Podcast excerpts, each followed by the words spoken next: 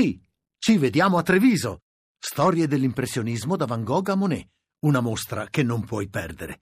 Scopri tutto su lineadombra.it.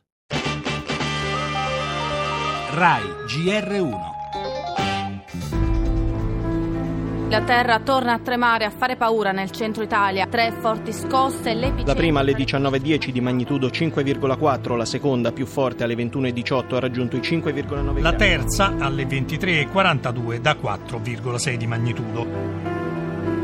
Problemi immani, il nostro paese è veramente finito. Mi lasci lavorare, per favore, mi lasci lavorare, che è una situazione apocalittica. Si sono aggravati i danni, del terremoto, quello del 24 di agosto.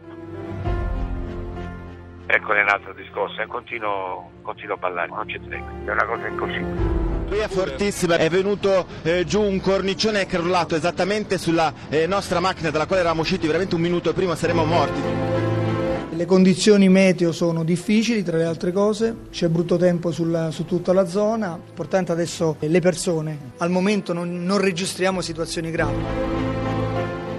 Probabilmente è il ramo settentrionale della stessa faglia. Queste strutture tettoniche che danno origine ai terremoti si muovono a tratti, a pezzi, e molto spesso un forte terremoto poi innesca del movimento su un altro ramo della stessa faglia. Viviamo con questa spada di Damocle sulla testa, ci siamo abituati, ma al terrore del terremoto non ci si abitua mai.